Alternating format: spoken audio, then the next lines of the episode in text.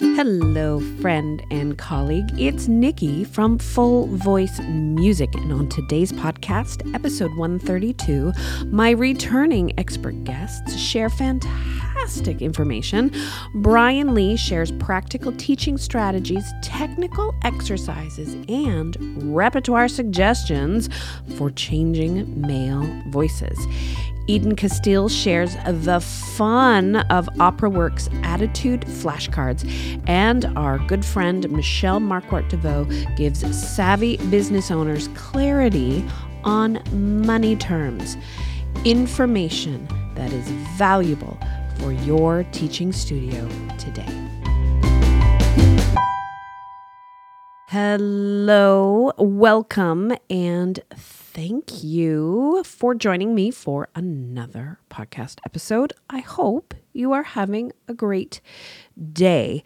I have a fantastic show, super amazing, awesome guests, and we are talking about vocal pedagogy, teaching tools, and business terminology. However, before I begin, uh, I want to check in with my friends and colleagues from around the world. How are you?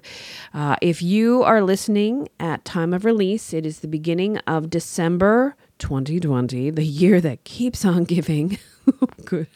And, uh, you know, even without a global pandemic, even without all the, the challenges that we're facing, the final stretch before the holiday season, I find personally, uh, is a marathon and um, whether I'd be preparing for a holiday recital. Uh, and now I'm preparing for a lot of holiday recital editing. Um, but I find that it's just this last little push before the break that can really cause a lot of burnout. So I just want to, I just want to say, uh, hang in there and um, it, it's so important. I know you know this. It's so important for us to show up for our students and to continue to be strong. And I know that's a huge space to hold. And uh, my husband and I were talking last night, and uh, you know, I was just saying, you know, holding space for all these people. I mean, I, I, I think of it as an as an honor to do that, but it's really challenging. And um, I am looking at how I'm going to take care of myself over the next couple of weeks and um, how I'm going to have some fun with my students. I am so ready for a holiday break, and I'm actually really thankful that our holiday this year is going to be really quiet. Um, we're not going to be able to have any big gatherings or go visiting. And you know what? I'm not going to, I'm not going to uh, grieve that. I'm going to embrace that and use it for self care. So, uh, but I did want to share a few things with you that hopefully will make the next few weeks much easier. So, first of all, um, we had a Freebie Friday last week, and at the Full Voice, uh, we tried to put out fun singing activities um, uh, every once in a while. And uh, last week, we put out the Hot Chocolate warm up song. And I have to tell you, we don't put anything out that we don't test and that I don't use in my teaching studio. And last week, I used our free download Hot Chocolate Warm Up song with all of my students, all ages. All right. So if you have never been to our free resources page, okay, the full voice dot com. You see the free tab at the top. Click it, you'll see free resources. And on that page, there are so many fun free. You do not have to sign up, you do not have to give me your email. You just take what you want and have fun with your students. So, Hot Chocolate Warm Up is on our free resources page. So, I did that activity with everyone last week and I had so much fun. So I did that with my um, small group vocal class, so my singers that are eight to 10 years old. And um, hot chocolate warm up is like a little jazzy. It's got jazzy chords, it's got little syncopated rhythms. It's very catchy, it's short and sweet. So it was easy to teach by rote on the Zoom call. And it does come with a backing track. So I was able to send it, email it to all my students so they could play the track on their side. So I did it with my littles. They had fun. We talked about what favorite hot chocolate and what favorite hot chocolate toppings we'd like to put on there. Um, I also did this with my teenagers, and a lot of my teenagers have been in my studio for quite some time, and we've been working on a lot of jazz, and I've been introducing um, jazz improvisation. So I used the hot chocolate study as a improvisation study, and it was so much fun. And then I even used the hot chocolate song with my adult students, my avocational adults, and once a month, all my adults are invited to a sip and sing class. Since we're online, uh, I don't have to worry about anybody drinking and driving. So we have this fun get together. It's such a release. Uh, we do a fun activity, and then my adults get a chance to perform for each other, and it's just so wonderful. And I did the the hot chocolate warm up song with them. They had fun, and then I also tortured them with the OperaWorks attitude cards, and you're going to learn about those today in the podcast. So, um, if you uh, are looking for some seasonal activities for the next couple of weeks, just to kind of get you through to the break, please check that out. Now, um, I also want to share another fantastic teaching activity, and I want to shout out to uh, a teacher, Sharon Hand from Woodstock, Illinois. And Sharon took the time, and I can't thank her enough for doing this. Sharon took the time to send me an email just thanking me for all of our resources and how it's helped her and her students are having so much fun. And Sharon, I want to thank you for that. But she also shared in her email this activity that she did with another one of our free resources. So on the free re- resource page, there is a Jingle Bells a rhythmic improvisation study. So it's using uh, the, the the the Christmas song, the holiday song, Jingle Bells, and then the activity is about changing the rhythm uh, the rhythmic patterns. And that is actually from our oh christmas tree resource. We put that up there as a free sample and it's one of my favorite activities to do. But i have to share what what sharon did with her students because i'm stealing it. And also um, i think this is just so much fun. So i'm reading from sharon's email and yes I did get permission from Sharon to do so. so, just so you know. Um, so, this is what Sharon writes. I wanted to let you know that my students and I have ha- been having a lot of fun with the Jingle Bells rhythm improvisation activity this past week. I've found what really engages my tweens is to pretend we are backup singers. And I can't tell you how much I love that. I think that's so much fun. Uh, we say that the traditional Jingle Bells melody is for the lead singer. quotes. And then we create backup singer choreography to help us learn the different rhythms slash melody. How fun is that?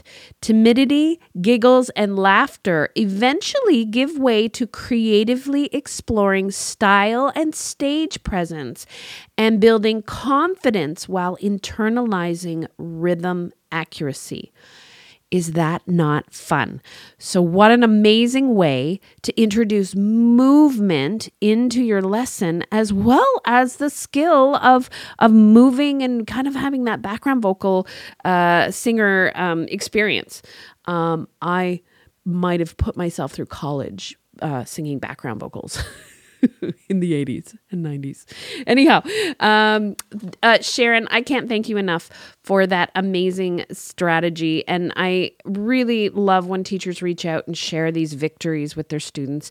So um, thank you for that. And uh, if you want to check that out again, it's all on the free resources page on our website. They're all there. Uh, go check it out and have fun with your students today. One of the biggest challenges for teachers working with young singers is helping our students as they go through voice change.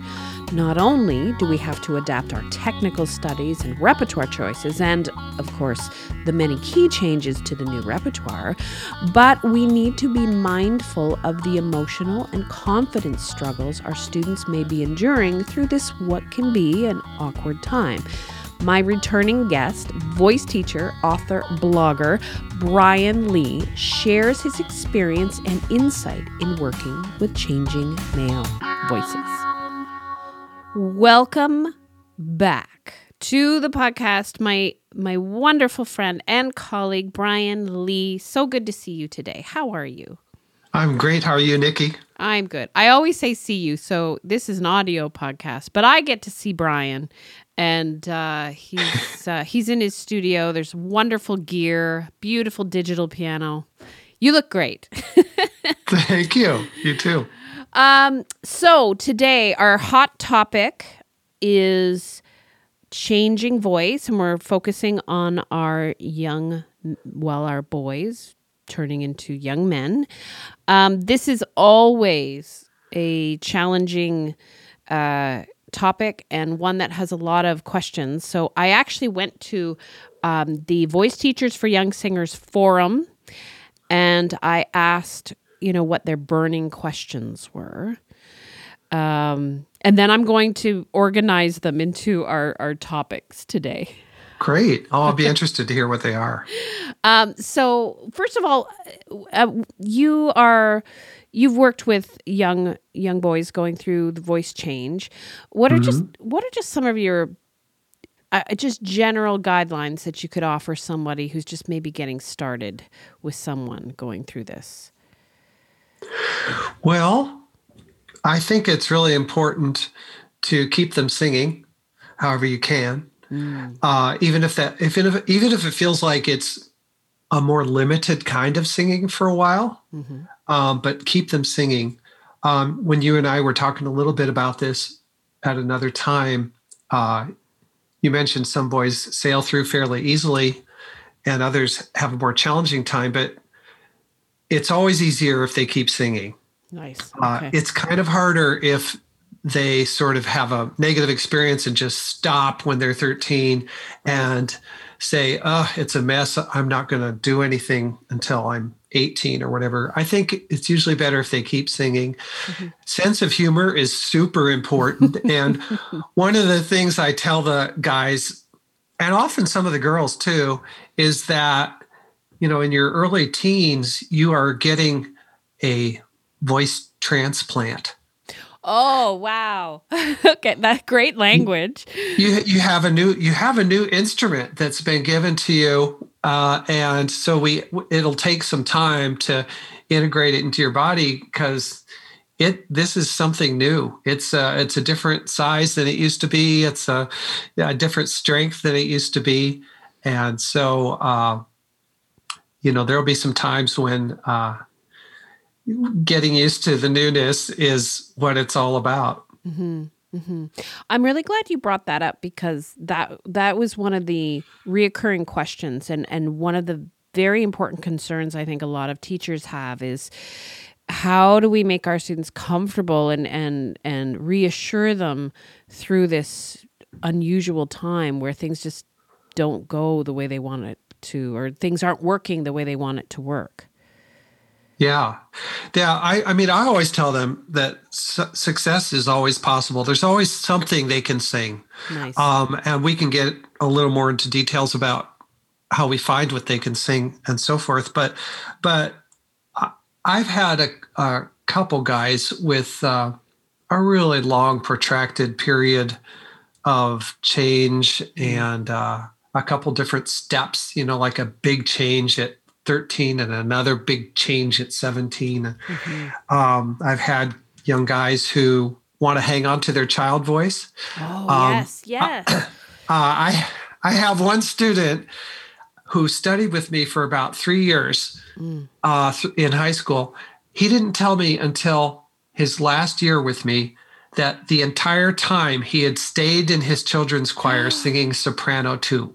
What? And he was a baritone. Oh. And uh, he de- he never told me this. And once I knew that, it explained a lot. I mean, then he like was finally, you know, forthcoming about wanting to hang on to the childhood glory because he had this amazing treble voice, mm-hmm. and he he felt very uh, insecure right. about his baritone voice. But knowing that he was singing for a few hours a week in high high falsetto mm. uh, answered a lot of questions about why his new voice was a little bit harder to get together. Wow. Yeah. yeah, it was wild. I'm laughing because I find our students don't tell us things, important things. Yes. and it would be so much easier if they just came clean. yeah, yeah, exactly. Well, and that brings up a, a really uh, common thing is that the the shame or embarrassment that sometimes comes with with the transition from the prepubescent voice into changed voice. Um, which I think is awkward because we want to have these conversations with them.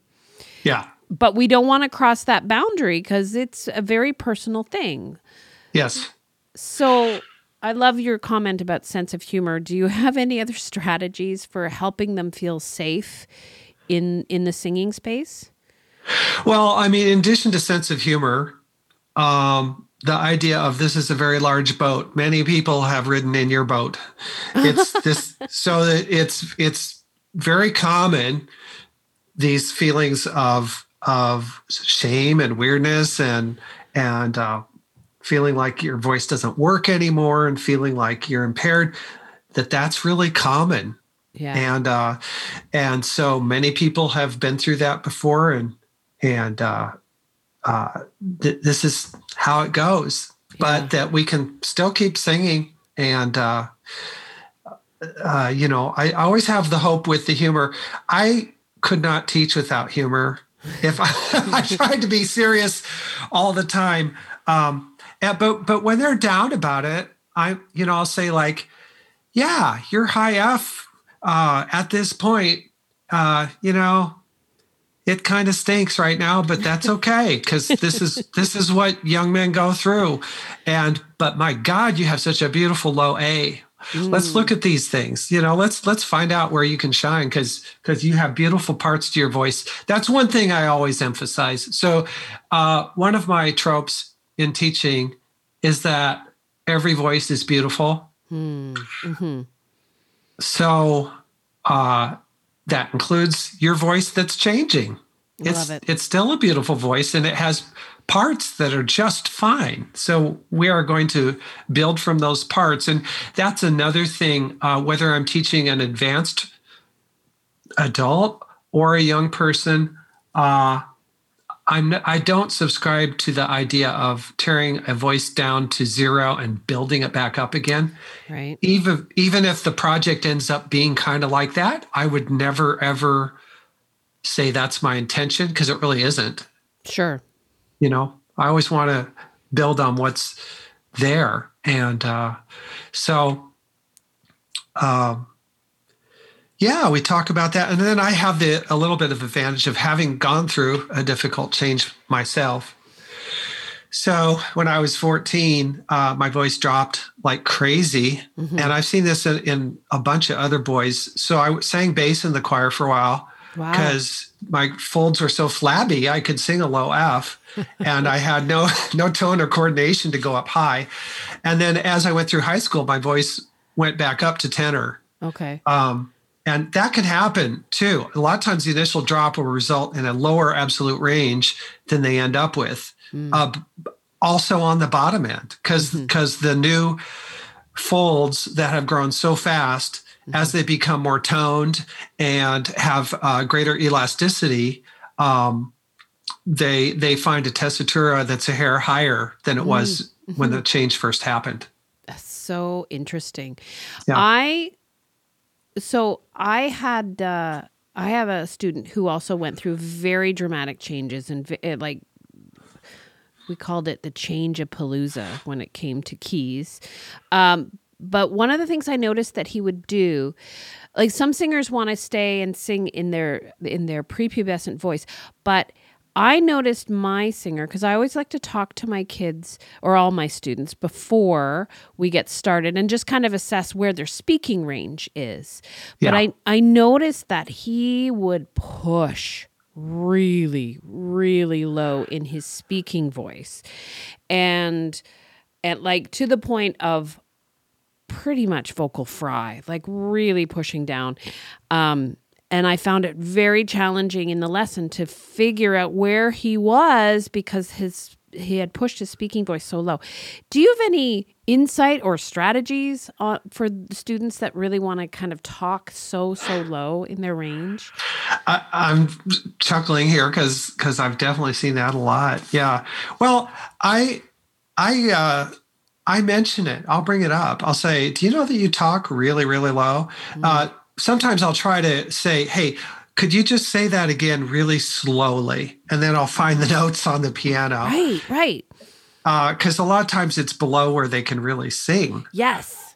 And uh and i'll just mention you know i don't want to get people self-conscious about how mm-hmm. they speak but um sometimes I'll, I'll bring it up that you know they're uh they're in a really really low place and it's okay to be higher mm. that now now that their voice has changed, what they feel like is higher medium is still going to sound low. Right. Um, and I don't get into the psychology of why they may be doing that. I mean, I, I call it like, you know, the super chill voice or whatever, or they're trying to show that they do indeed, you know, uh, have manly hormones running through their veins or whatever. you know, we don't get into that. Why why it's cool to talk that way and a lot of young women do that too. Oh, t- big time. Right down at the bottom of where they could possibly phonate. It's like, oh yeah, you know.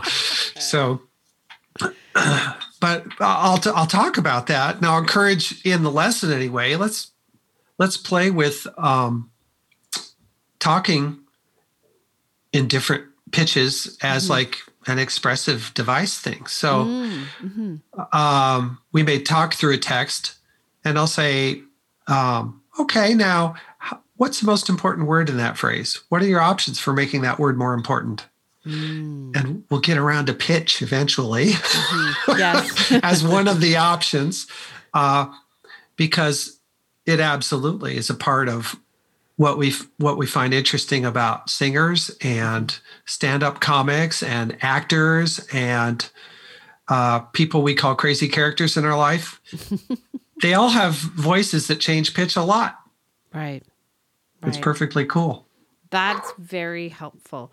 Now, when you um when we're working a, a lot of teachers express and I know I feel this way sometimes too how everybody's afraid of pushing the voice or pushing the range. How much how much do we have to challenge the kids with their voices? Like how before we need to worry? Like sometimes we see them straining. So in my studio, obviously all the big musical theater songs that are just ridiculously high for even normal human beings to sing. But yes. they really want to get into that. Should we be concerned about them hurting their voices? Should we be encouraging them to be stretching the range? Where's a safe place for a teacher to start? That's such a super question. I think this is part of the reason why it's real important to me to have a voice lesson that's divided into two parts, mm-hmm. and both parts have to be there. And the first part needs to be uh, warm up and exercising mm-hmm. and exploration. Mm-hmm.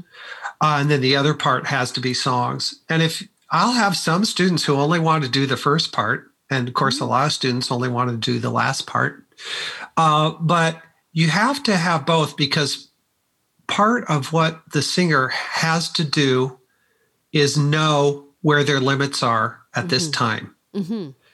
Uh, and so part of the vocalization I do with students, um, first of all, on a practical level, uh, I do a lot of falsetto stuff oh, and yes. starting there and coming down. Uh, and then from bottom up, uh, I say a lot of times, especially in early lessons, I'll say, okay, I want to do mum, mum, mum, mum, mum. And we're going to take this up and we're going to go to the point of failure. I want to hear where it doesn't work anymore or where it cracks or goes funny. So I want to find that. Let's find, let's find the place where, where it, it, it doesn't work anymore and is bad. And uh, that's, and then, then we'll know that just under that is is your best high note Mm. So I teach them, I try to teach them this process for understanding where their functional range is. It's not the highest note they can sing. Mm-hmm. It's not the it's I'd say it's one under the mm. highest note they can sing comfortably. But here's how we're going to find it. And um, so uh, when I'm vocalizing up from chest voice, uh, I think it's real important to do two things to to instill that we're never going to go higher than feels good. Okay. And that we're also going to learn how to crack. Hmm. To literally know, okay, if if you don't push it but try to go higher, what will happen? You know, and we a, a lot of I have found, it's just my experience, a lot of voice teachers are real afraid to explore that and to I, I really encourage the making of bad sounds so I said, because I, I tell the student, this is how we find uh, by finding the bad sounds. Uh, then we can we can figure out where the good sounds are because the good sounds are not bad. Mm. So if we know where the bad ones are for you right now, then then we can pick songs that only sit in your good spot. While in our vocal exercising, we can work all over the bad parts and even make some bad sounds that'll help you sing better. Brilliant so that that's kind of the mindset I I try to encourage, um, and um, yeah. So so uh, and then if there's a hole in the voice, I I try to show them exactly. When I say hole in the voice, what I'm talking about is, say, uh, what you get with some fellows if they come down from falsetto, yes, uh, down a scale, you get. Yes. and there's a this like they cannot bridge the gap It like oh jump down a whole octave. And so I make sure they understand music theory wise what's going on there that that they have jumped down a whole octave. And so if we go up from the bottom, they usually can get up much closer to that first falsetto note, but there's still a hole. And right. it's usually big hole, yeah. fourth, fifth, sixth. Right. It can be a pretty big hole there. Mm-hmm. Um, where where th- they may not be able to make any notes at all yet. Okay. And uh, so then I I just work on uh, with bringing falsetto down, and at some point falsetto and chest can touch, and I say, okay, now you can sing all the notes. You can't do it smoothly yet, maybe mm-hmm. like like there may be a Jekyll and Hyde thing that happens when you get to D, and then when you go to E flat, it might suddenly flip out into that other voice. uh, but that's a first step that's going to get us. That's going to get us there. I refer and, to it as popping the clutch. That's great. Yeah. But the, none of the kids drive, so they don't know what I'm talking about. But. Right, but it it, it, ha- it, has such an active sound. I mean, they, they can imagine it's something kinetic. I refer to things all the time that nobody knows what they are because, right? you know, I grew up in the Mesozoic era. but um, now, I want I'm curious for my own studio. When you're working with falsetto, so you you said you come down. You yes. like to do a lot of descending work. Would you just use a scale on a vowel or is there a specific focus that you have through there? Um, usually the easiest vowel is an oo mm-hmm. uh, for, for falsetto. And I usually start it around G because most young men with voices changing uh, cannot sing a G in uh, full or chest or belted or any ways without hurting themselves. So so it has to be falsetto. Okay. If you and uh, um, we, we, also go up from there, and mm. th- I let them go up however high they want to go up. Some some of my guys will keep you know notes up to the top and above the treble staff even while they're getting their lower voice figured out. Mm. Mm-hmm. Uh, but I feel like my job is getting them singing in the lower part and and learning to love that. Mm. So uh, I may have lost track of your question. No, no, it's all that was just that was good. Um, I want to know about. Uh, do you have some standard repertoire that you you like to use with your students at this age? Do you have like some go to pieces? I do have a few, yeah. Um, in general, I really like folk songs. Mm-hmm. Um, and uh, there are folk songs that are packaged so as to be at least kind of um, more interesting for young people, like uh, protest songs of the 60s, for mm. example. Mm, okay. Um, folk songs that, I mean, a lot of the kids really love folk songs from any era and that tell tales of woe, etc. Sure. Um, but there's there's such a wide uh, variety of, of folk songs. They're usually short. They're strophic. You know, they just have verses like mm-hmm. 16 bars that, that with different words. Um, and they usually have limited range. And there's so many great folk songs that are an octave or less. Mm-hmm. Um, and virtually all boys, when their voices first change, have some sort of octave. Mm-hmm. Um, uh, in the musical theater uh, world, there are very few songs that have a small range, but there's a few that are that are kind of cool that are um, go tos for me. Like uh, one I really like from Oklahoma, Poor Jud is Dead. Oh, okay. So that's an interesting one because it has a range of uh, a ninth. Okay. It's in a very comfortable range. Mm-hmm. It can be brought down a step if you need to, but the range is just B to C sharp.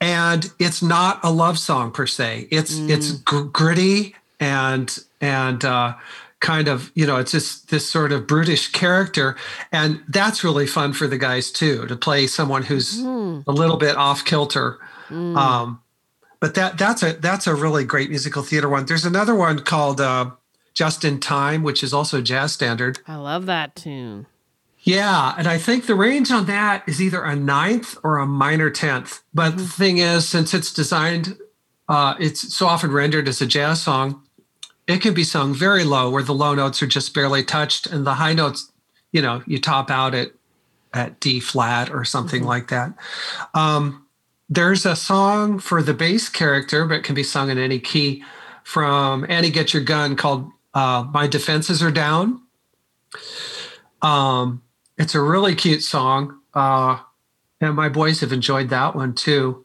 uh, golden age mm-hmm.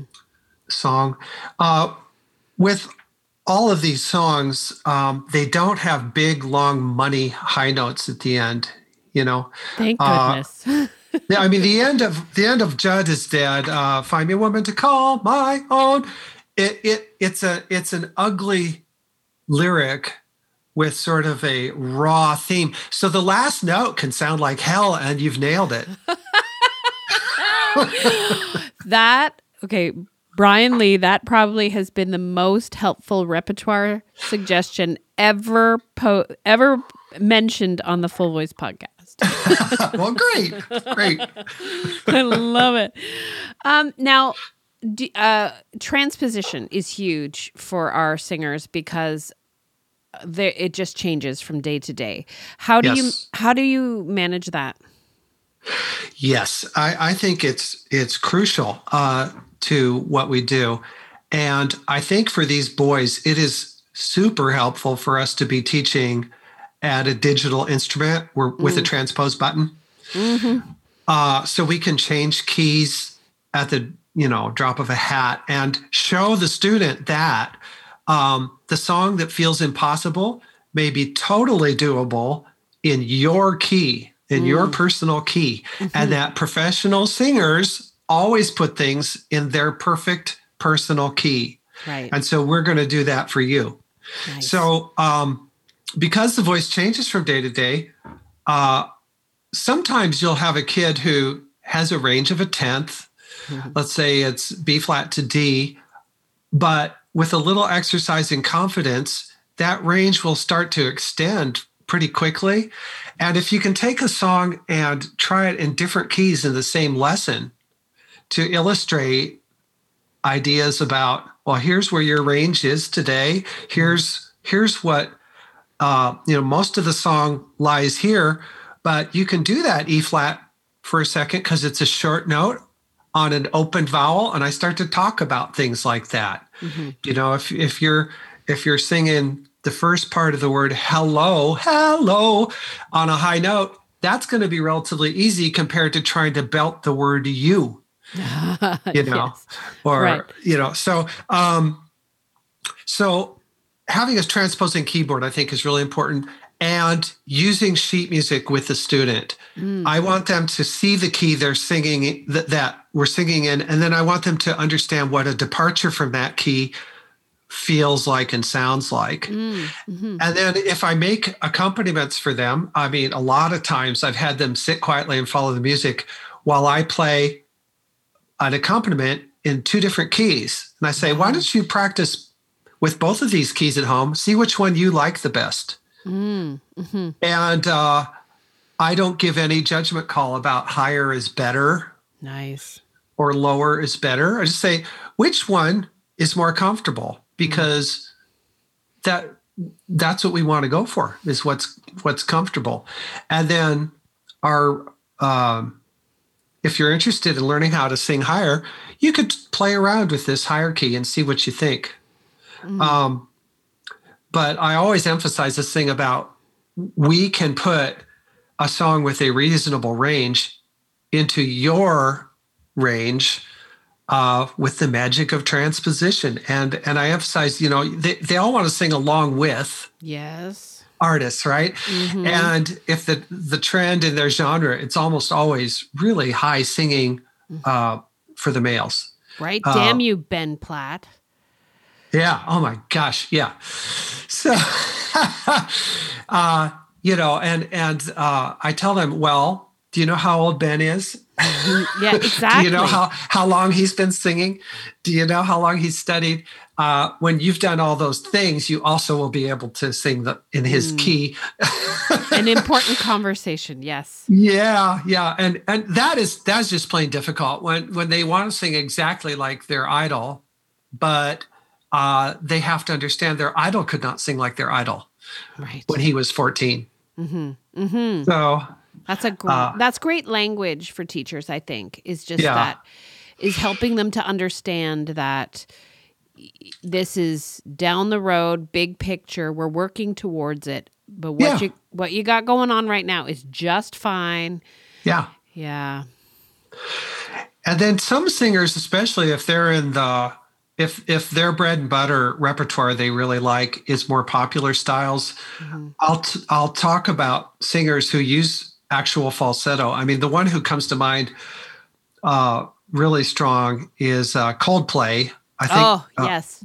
Martin, uh, is it Chris Martin? Yes. Is that the lead singer? Yeah. So the thing he never pushes his voice. Nope.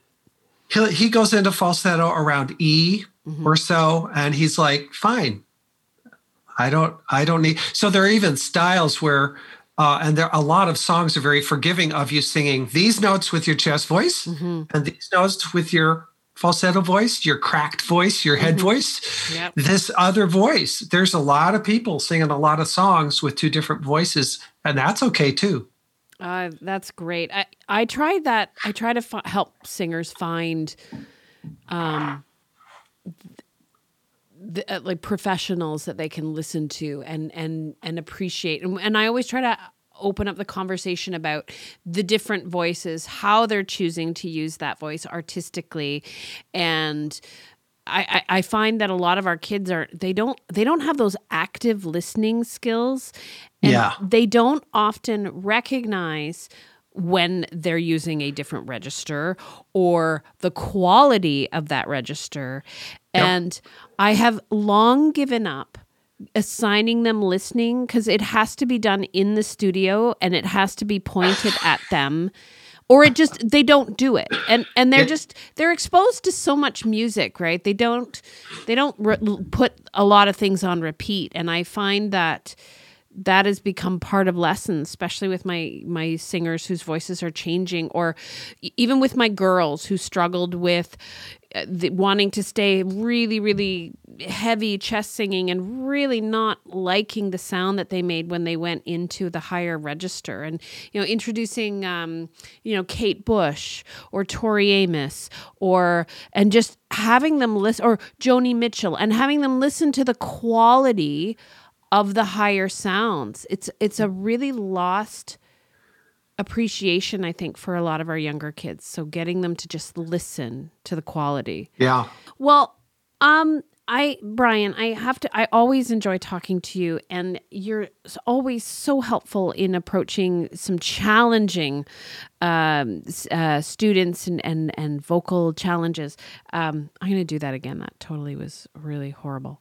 Hang on. Wait. Marker.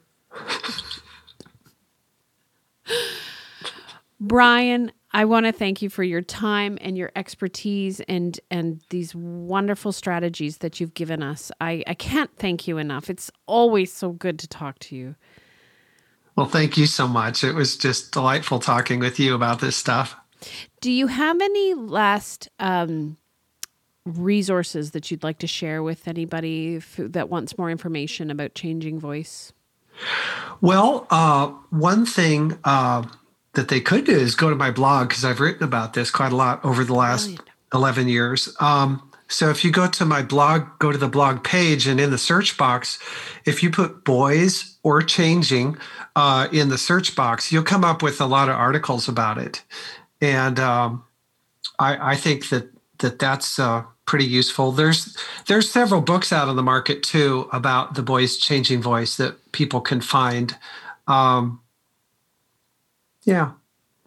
That is wonderful. Thank you. I your blog is so inspiring and and i'm going to put links to uh, your blog. And you know what? We'll we'll we'll cultivate some of those articles and we'll put it in the show notes. Great. Thank you.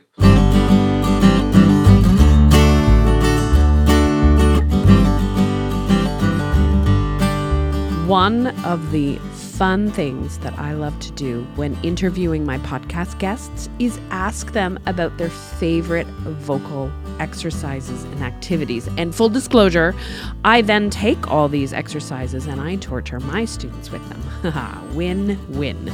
Now, back in episode 127, Eden Casteel was sharing her experiences with low latency technologies. And I had the opportunity at the end of that interview to ask her about her favorite studio warm up activity. Welcome back to the podcast, Eden Casteel. How are you? I'm great. I don't know what I'm going to talk about though. Oh no, we're you're going to share one of your amazing vocal warm ups. What's okay. a what's a go to in your teaching studio? When my students are warming up, I want to make sure that they are staying engaged. I want to say uh, mm-hmm. uh, mentally engaged, basically. Many times warm ups, especially if you're doing da da da da da da da da, they check out a little bit, and I don't want them to check out. I want them to stay present. So, uh, short of getting out cheerleading pom poms to make sure they're watching me, because all of this is happening online, sometimes I will hold up a word, and this is a podcast, so you can't see. What am I holding up? Oh, Nikki? wistful. Yes, you, wistful. That's a t- oh, pleasant Enraptured. Oh, these are cool cards. Bored. Hateful. Right. You're doing exactly what you should. Sorrowful. Oh, the, I am. Mm, okay. So, where'd those words come from? She said. So, mm-hmm. these are by uh, the wonderful director Ann Baltz, and they're from operaworks.org. And these are her cards. Uh, she calls them OperaWorks Get Outside the Box. and they're, they're wonderful. So, Ann Baltz uh, is based in California. She has wonderful programs for opera singers uh, to help them uh, work on uh, dramatics, on staging, uh, but also just kind of getting deeper in character. So, she does wonderful things where she'll create entire operas and she plays very classically, but then they sing whatever they want on top. It's very improvisatory. But then a while ago, she came up with these wonderful cards. And so, there's about I don't know, 100, more than that, wow. that all have different descriptors on them. And so, if you're in a Zoom lesson and you see the kid checking out, or the adult for that matter, sometimes I'll just randomly hold up the card to the screen and they see a word there. So that way I don't interrupt them. So that because in Zoom we know that interruptions are tough, uh, but they get to see a word and then they have to start singing like the word. Instantly, they're engaged again and it begins to switch. And sometimes I'll do things according to what they're doing. So if, if they're singing a song that's really happy, I give them nothing but sad words, or vice versa. Uh, oh yeah, I'm cruel, evil. really, really cruel and evil. Um, and I, I started using these during in-person lessons, uh, especially during uh, studio class. So that way, not only would the student have the benefit of having the cards and, and changing, but they had that built in feedback from everybody else watching. Mm-hmm. What it really mm. does is it just keeps them engaged. And that's what we want, right? Just constant engagement. So you can uh, have some cards that absolutely match the kind of mood you'd like the student to set, or you can mess with it and give them things that are random. She also has additional cards that have dynamic markings on them, and she has cards that ask for a physical position, like weight on one hip, or twiddle your thumbs, hand to throat, to help encourage people to stay engaged. So, especially in an online situation, I think that's a really wonderful thing. Works for any type of music. She started with classical, but it works for absolutely everything. I use absolutely. this in my own singing and warm ups uh, in order to find new colors in my voice and just looking at music differently. So that way I don't get too caught up in just the notes. And when I have that emotional uh, driver, suddenly my voice can do things that it wasn't doing before. And I've absolutely noticed that with my students as well. So, Ann Baltz, operaworks.org is where you can order these cards, and they're one of the best investments I've ever made in my studio. Brilliant. A special thank you to Eden for sharing the OperaWorks cards. And I will confirm they are worth every penny. I have I invested in them myself. I got all the sets. Thank you, Ann Baltz. And I've had many fun and fantastic moments, aha moments with my students of all ages using my cards in my online lessons. And whether you're teaching online or in person, they are so valuable. You can find the OperaWorks attitude, gesture, and movement cards at Ann Baltz, A N N B A L T Z dot com.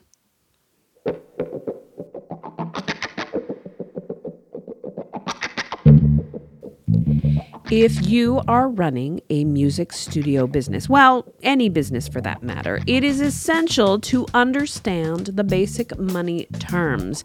Michelle Markwart Deveaux is finishing up our mini series, and you know, it's been a mini master series on running your teaching studio with an overview of basic business and money terms needed to understand and grow your business. Welcome back to the podcast. Our business coach, voice teacher extraordinaire, Michelle Markwart Deveaux. How are you doing?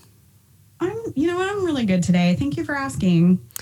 I, I feel good. I'm, I uh, have to, for those of you that listened to our last episode, our last segment in this series, we were initially going to be talking about money terms, but we got off topic, although brilliantly off topic, we were talking about scheduling and looking at the year and planning and how that ties in beautifully with your offers.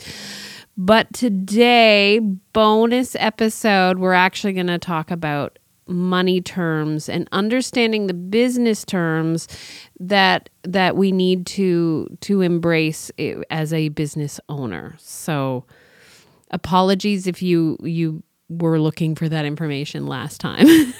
right. We promise. I want to tell a little quick story. So, Michelle, one of the first things Michelle made me do uh, when we started working together was get a cash flow spreadsheet going. And I immediately had to Google cash flow spreadsheet and I had to find a I found actually a brilliant template, a free template, a cash nice. flow thing. It's a spreadsheet and it's so good. And I have to tell you, my accountant and my bookkeeper were both ecstatically thrilled that I offered them that information, especially my Yay! bookkeeper. My bookkeeper goes on the prayer list at church sometimes because. Uh, mine too. Mine too. Um, bookkeepers and accountants are secret weapons. Mm in business, especially if you're especially okay so this is going to sound funny. I i love numbers. I love spreadsheets. I love looking at my numbers. I love playing with them. I love helping other people with numbers. But like the actual act of like data entry mm. makes me want to stab my right eye. Yes. so i have a bookkeeper for that. And then sometimes i have to make really big money decisions. Like am i going to spend $10000 on a website? Am i going to spend $15000 on a coaching pro- i mean that's a big financial decision. Sure. and that's when i like to bring in my accountant who can also which i would recommend to anyone else finding an accountant who has the ability to operate as kind of an on-call uh, cfo nice. chief financial officer, mm-hmm. who can help you make the decisions because they're looking at your numbers long term and say, okay, well, it looks like your projected revenue, if it goes the same way as last year and the year before, you will have enough money. I suggest that you pay it off in one chunk and then replenish this account or you know what I mean like they just sure. not that you can't make that decision yourself but it's really nice when you're going to you know you're going to invest in something and I know those seems kind those might seem like big numbers to some people, mm. but so even even if it's something where like for you a, a you know a big chunk of money is like three thousand dollars or five thousand dollars, like it's it's the number isn't as relevant as it is the percentage of your annual revenue, which is mm-hmm. we'll get to that word in a second. Um, but having an accountant and having a bookkeeper to communicate with and a financial advisor too, who is more like your whole life you know how is your how is your wealth being managed mm-hmm.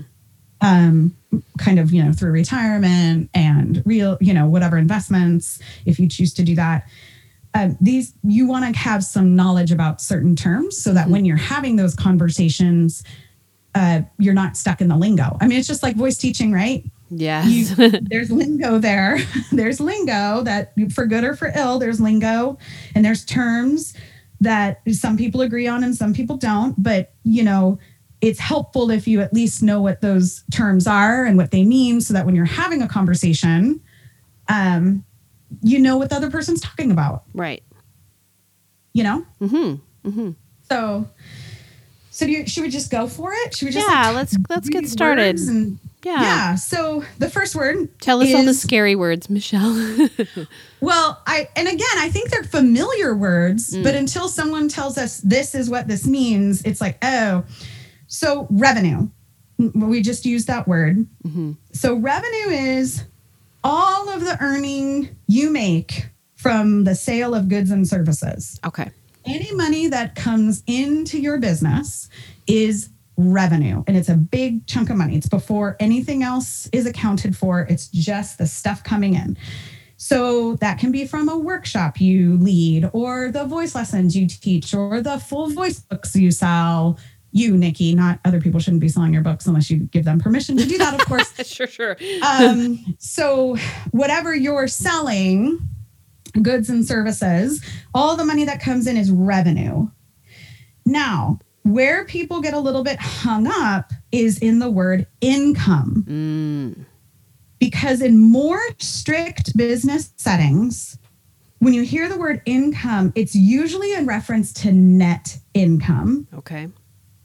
Which is the money left over after deductions and expenses. Okay. Sometimes called profit.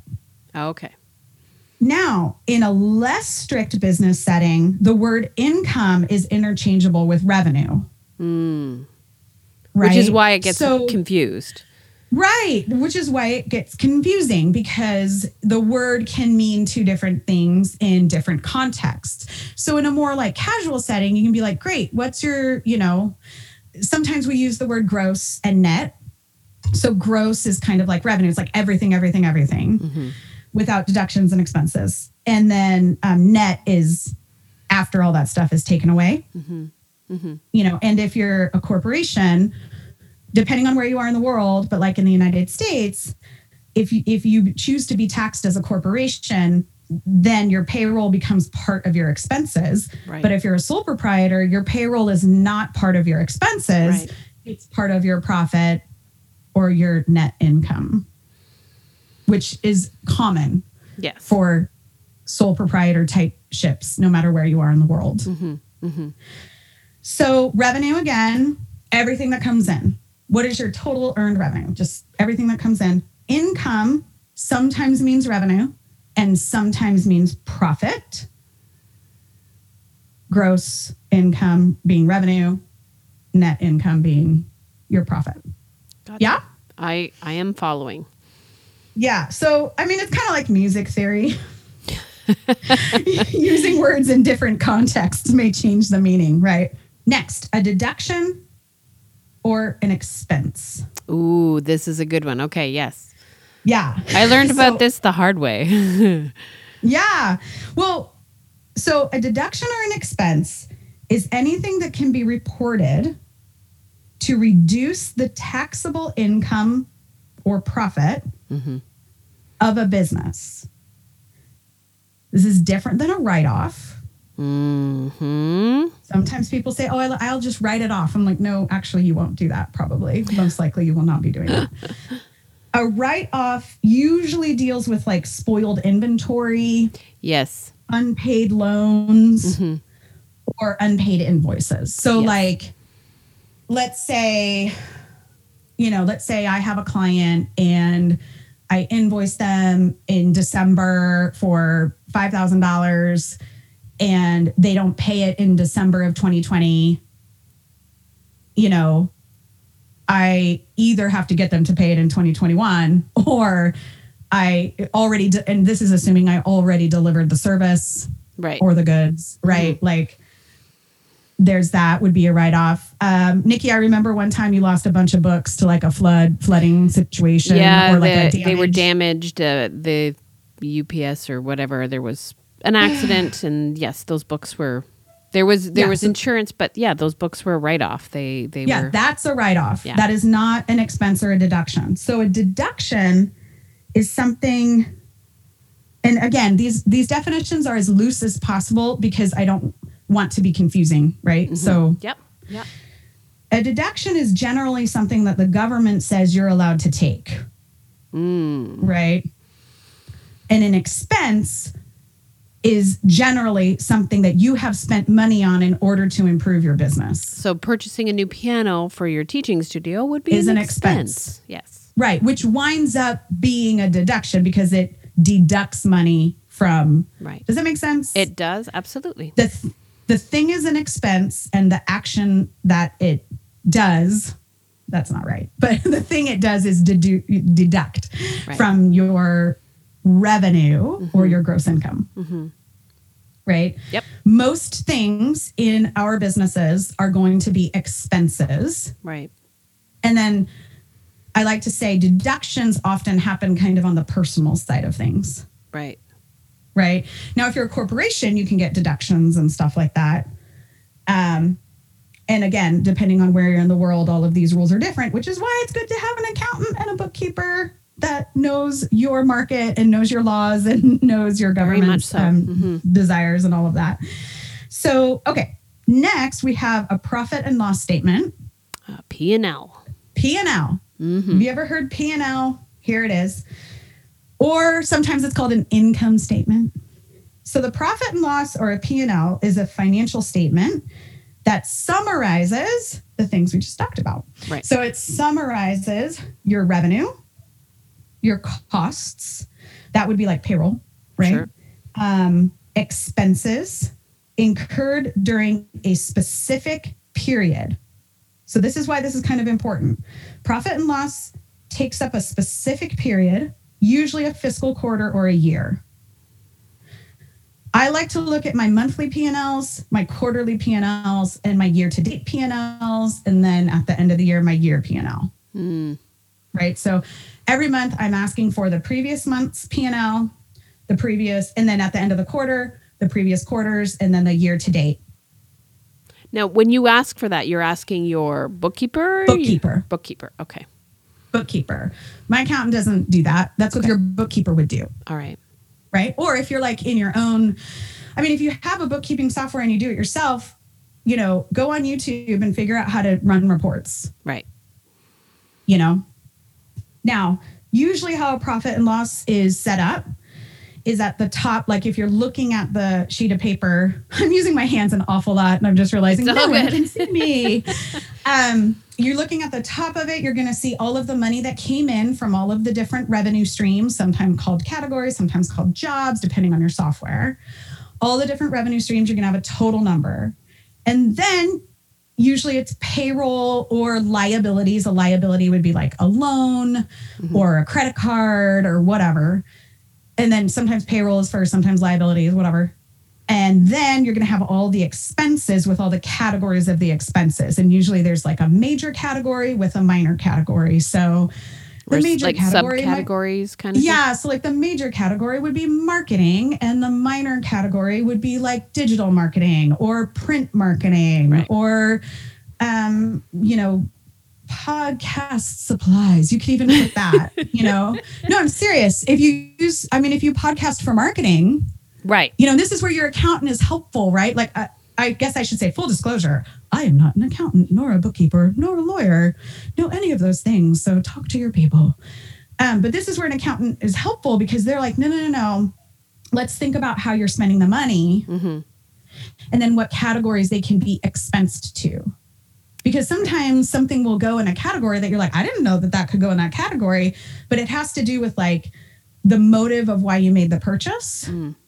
And then how that purchase helped make you money, you know, like mm-hmm. there's some things that an accountant will help sift through. Mm-hmm. And then there also, I will say the sad thing about accountant is you'll be like, well, what about this? And they'll be like, no. And you'll be like, oh. Well, let I me. can't expense that. No, as, you cannot. As somebody, I just want to share if, if as somebody that went through a, uh, uh, in Canada, we have the HST, a tax, a special tax for us Canadians. But as somebody that went through a HST audit, you want to go through the deductions with your accountant rather than a CRA official. Let's just say, like, listen to your accountant and your bookkeeper if they tell you no um, or or understand the limitations right like you can't there's there's in some deductions or some expenses you can only claim so much and right. and if you don't categorize things properly your your account will be flagged yeah so yeah um I had to clarify. Now, just full disclosure, I wasn't doing any shenanigans. Uh, the problem that we had was uh, because there was a lot of U.S. transactions, they're tax exempt. So the government's like, why aren't you collecting tax on these on these purchases?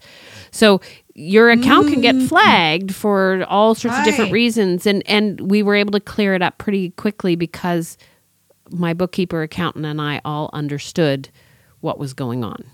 Yeah, and you know, I let I to that point, I think people get freaked out about getting audited and I would say if you're not doing anything wrong, yep. you don't have to worry about getting you I mean, being audited does not sound fun. No. Because you have you have to kind of like do all this work that you feel like you already did. You have to kind of prove yep. a bunch of things you felt like you already proved. You got to find data. You know, it's like a lot of it's like when your identity gets stolen and it's just like a bunch of shenanigans to like solve that. Sure.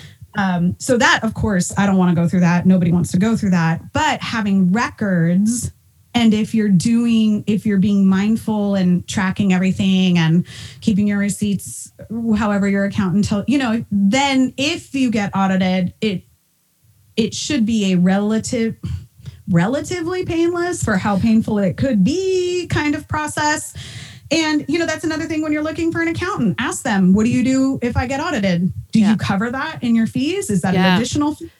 That's you know, great. That's a great thing. Responsible for that. I wanted to just tell everybody, as much as getting audited wasn't fun, and it did suck through my whole summer a couple mm-hmm. years ago. I look at it as an amazing learning opportunity because there were some things that my bookkeeper was not understanding about how my business ran, and that we mm-hmm like it allowed me to look more deeply at my numbers and how I was doing things.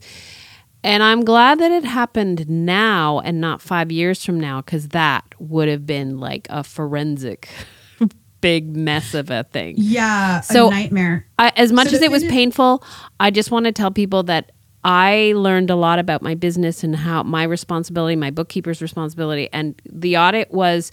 And and the other thing, um, my auditor was a very nice woman. Like we, I asked her questions. I was like, I'm, I'm not sure. Let me get back to you. Like it wasn't this horrible. I mean, I don't know how the IRS yeah. is in in the states, but in Canada they're super polite. well, well. So let's finish out profit and loss statement. So we got lost in the expenses for a minute, and mm-hmm. then at the very bottom of that P and L, you're going to get that number, mm. that kind of big bold number, and that's just kind of telling you where you're at, how much money is in really in your business right now. So you want that number to be black, which would mean in the black you, without a little minus in front of it, right? So that will tell you the profit would be when it's a positive number mm-hmm. and the loss would be where that's a negative number and the profit is all the money coming in and the loss part is all of the liabilities and the expenses and the payroll if you count that separately. Knowing that if you're a sole proprietor payroll is not an expense. It's there considered income. Next is a balance sheet mm. which is a little different than a profit and loss. So a balance sheet is a financial statement that provides a snapshot of a specific moment in time. Mm. So, to what a company owns and owes, as well. Um, with bigger companies, it's also about the amount invested by shareholders. Right. So, for our size businesses, a balance sheet that would be like, what where do what do my books look like today, mm. this very moment, mm-hmm. um, without taking into account any you know kind of future expenses or anything like that. Right. Great. Yep. Cash flow statement, which is very, very, very, very important, mm-hmm. is also different than a profit and loss statement. And it is exactly what it sounds like. It gives us information about how cash is flowing in and out of our business over an extended period of time. Mm. That extended period of time can be a day, a week, a month, or it can be the next 18 months, two years. Cash flow statement was life changing for me because of the yeah. just because of the the inconsistent income, right? You just knowing that oh, we're getting right. into our our sleepy months and that's I won't have that money coming in. Like life changing. Yay. So again, it tells us i love what you're saying about the sleepy months because that's kind of my next point is that the cash flow statements gives us information not only on the amount but when right. when is money leaving and when is money mm. coming in mm-hmm, mm-hmm. so um, what this does is it helps us make projections to what the future will look like right um and it helps us make decisions because we can see what the future will look like. And it helps us know when we need to make adjustments in the year on our spending where we're getting money from to pay our air quotes owner's draw or air quotes salary. You know they're all there to help you make decisions about the money in your business. So mm-hmm. at the most basic a cash flow statement is like I can imagine a spreadsheet in my head right now. I have a really I have a complex cash flow statement that I look at on my own and I have a very simple one. Mm. And the very simple one has on the left-hand column all it says is income, expenses, taxes, total. Mm. That's it. And then on the top, the col- columns, the rows, I should have said. And then on the top, they're just the months. Right. Right. Like yep. October 2020, November 2020, December 2020. And I have that out for like, I don't know, two years or something. And what that does is it tells me how much money is coming in for that month, how much money it looks like I'm going to spend, how much money I'm going to set aside for taxes, and then what's left, and then what's left over. Mm-hmm. Right. And true, you have to look, you have to guess ahead. Yeah. Based on what you think is going to happen and you you make those decisions based on historical data and what your plans are for the future. So it's it's interesting that we went off topic in the last one talking about planning because now it's so perfectly hello so perfectly tying into kind of this money thing yep. with the cash flow statement so this would be like, again, that summer program mm-hmm. that you know you're going to run. Well, the cash might come in in February, March, and April. Right. So you want to make sure you see when it's coming in and then you see that you don't have money coming in in the summer. So you can say, oh, I see in the summer, I actually have a really low cash flow comparatively, right? In terms of how much is coming in, how much is going out. I can pull money from February, March, April that I've set aside in a savings account, for example. Yep. Yep. You know, I always suggest this when people are on kind of a year long tuition. It's like, okay, even though you might be charging 10 months, nine months, two payments, whatever, this is why you have to know what your monthly owner's draw is going to be or your monthly salary is going to be and your taxes because you want to still pay yourself in the summer, even if you choose to not work during the summer Yeah. in terms of like regular lessons or whatever. Mhm. So, um, so that means that some some months you're actually pulling money out of your cash flow and putting it in a maybe a special savings account or a Right. mutual fund that you'll only pull from during the summer to, so that you're still bringing in the same amount of money into your personal account which is Yeah. also why I suggest two accounts no matter what, you know, like, or two Yeah. sets of finances. So your personal finances and then your business finances. that that was a game changer for us because um, I would have regular tuition from September till June, and for a while I would do summer group classes and stuff like that. But as my demographic and my my families changed, most of my families have cottages, and my teenagers were getting summer jobs. So offering offering programs during the summer just it wasn't working. Plus, we wanted the time. We wanted the time to really focus on full voice creation and podcast and all of that stuff. So we needed that time. So knowing that I was not going to be teaching allowed me to set up, and that's exactly what we did. We set up a special account. It was our summer survive the summer account Yeah. and and it allowed us to totally the stress of getting through the summer we actually enjoyed our summers and they became very rewarding and it was a great break. And i have to say i know not everybody can do this and, and i i want people to know that like i've been teaching for over 30 years and it took me you know probably 28 years to figure out all of this stuff. But mm-hmm. like having the summers off was so rewarding and it was so great. And when i come back in the fall i i i'm not burnt out i'm excited and i so the cash flow was huge and setting that money aside and knowing again planning ahead knowing that my offers weren't working in the summer yeah. you know my that i wasn't serving my families by trying to force them into a few lessons in the summer Yeah. which i did for a couple of years I know. And I think sometimes, you know, it sneaks up on us. It- it- this is one thing that I love about the cash flow statement. And again, here's the deal numbers are freedom. Numbers, I can't say it enough. Numbers are freedom. And you've heard me say it before the first step toward financial independence is depression. But, you know, accurate you know um and i and i don't mean that lightly but i mean like you literally uh, if you have a money mindset that that makes the numbers mean something which they do because we all have that connection yeah to money uh, there's a psychological element in all money everything. And to deny that is very foolish. Um so but but allowing yourself to kind of relearn and unlearn some of those um misplaced feelings around numbers. Yep. And then em- embrace numbers as data gives you so much freedom in your decision making.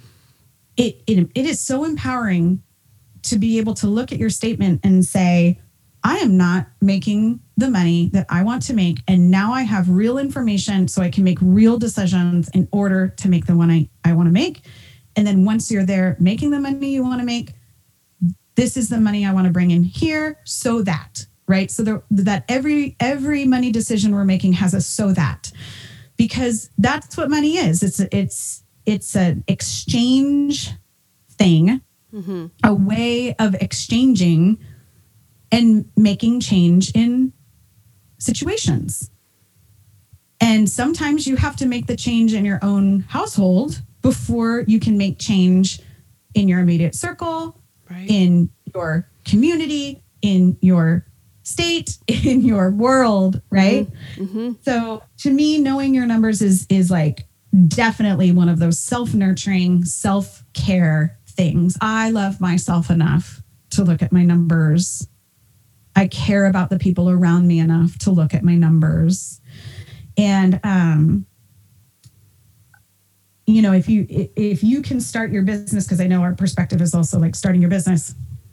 If you can, even even if you have to get two separate personal accounts to start out, right?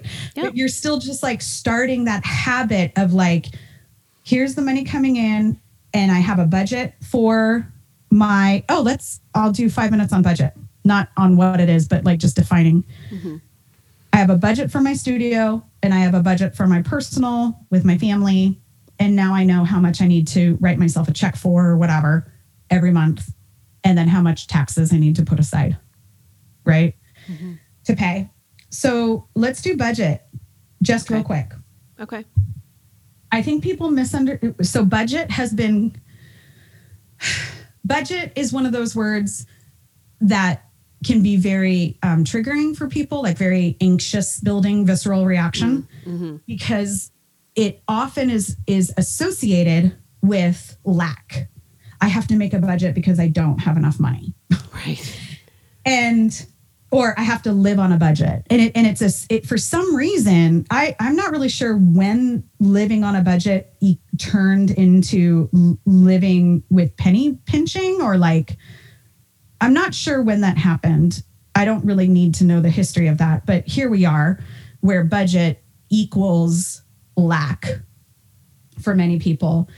And I want to say budget equals gain. Mm.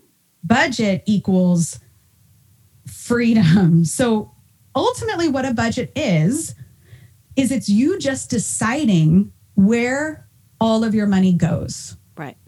That's all. That's all it is. And there's no judgment about, I don't care what you spend your money on. You can spend your money on whatever you want. I think budgeting has also been wrapped up into like morality of expenses. Oh, okay. Which is like a whole other thing. But um, I don't care what you spend your money on. What I want you to do is track it. Mm. Okay. You know? And then you can make decisions and you can do like kind of that cost benefit analysis. you know, how much does this cost versus how much does how much benefit does it bring me? And you can say, yeah, this thing is is still worth it to me. I would like to intentionally still spend money on this.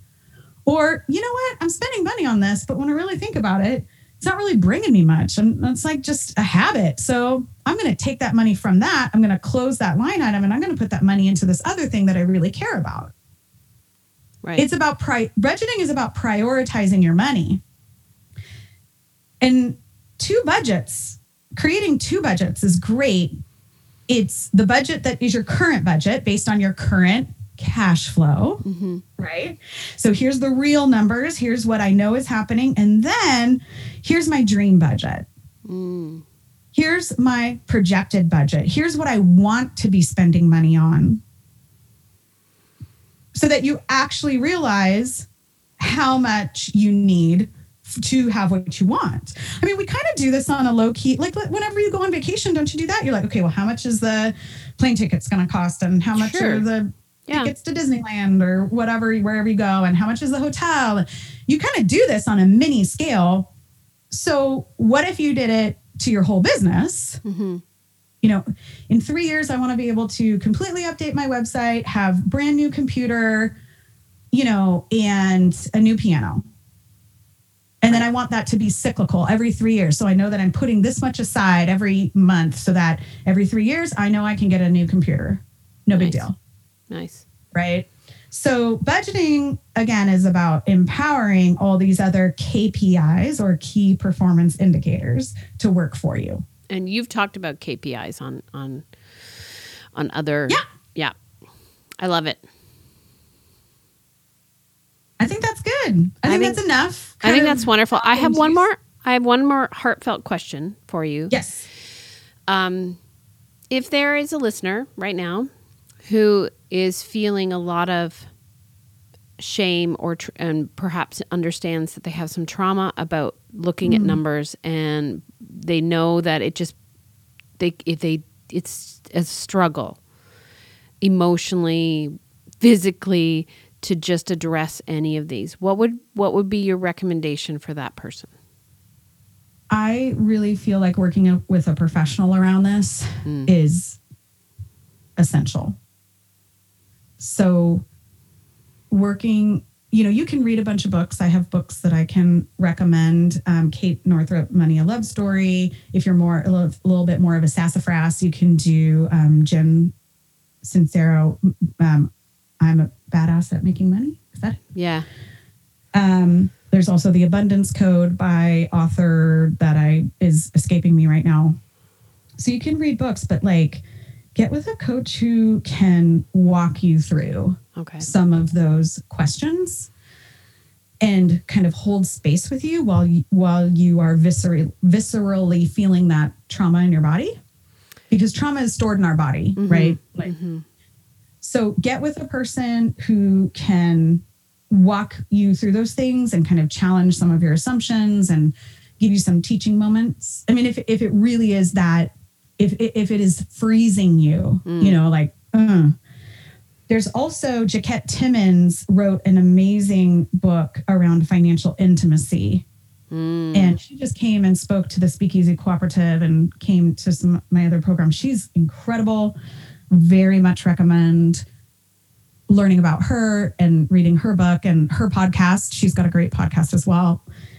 Um, get with a person who can gently guide you through that and stop ignoring it. Just just choose you. Choose mm. you. So that you can work through some of that stuff because it really it will help.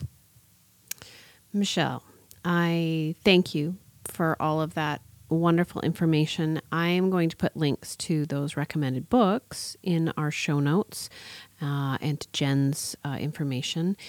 And I can't thank you enough from for from a personal standpoint for my own teaching studio and business, but also for helping our listeners uh, really just break out of bad habits and old habits and just really embrace the the business that they have. I, this series has been fantastic, and I know that uh, you're changing lives. So thank you and uh, we will we will have you back. We will have maybe we'll have a question and answer period or something. We'll we'll ask people great. for questions.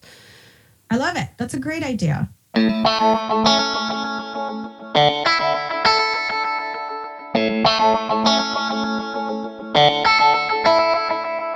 A very special thank you to all our fantastic returning expert guests Brian Lee, Eden Casteel, and Michelle Markwart Deveaux. If you would like more details about our guests or the links mentioned in today's show, please check out the show notes. Full Voice Music is dedicated in creating super fun and educational resources for teachers working with young singers. Visit our website where you can check out our materials, download free activities, and samples from all our books.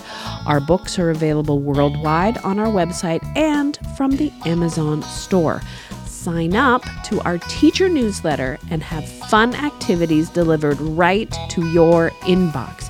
And be sure to follow us on Instagram at The Full Voice. As always, I am wishing you, my friend and colleague, a strong finish to what has been one of the most challenging years and happy singing.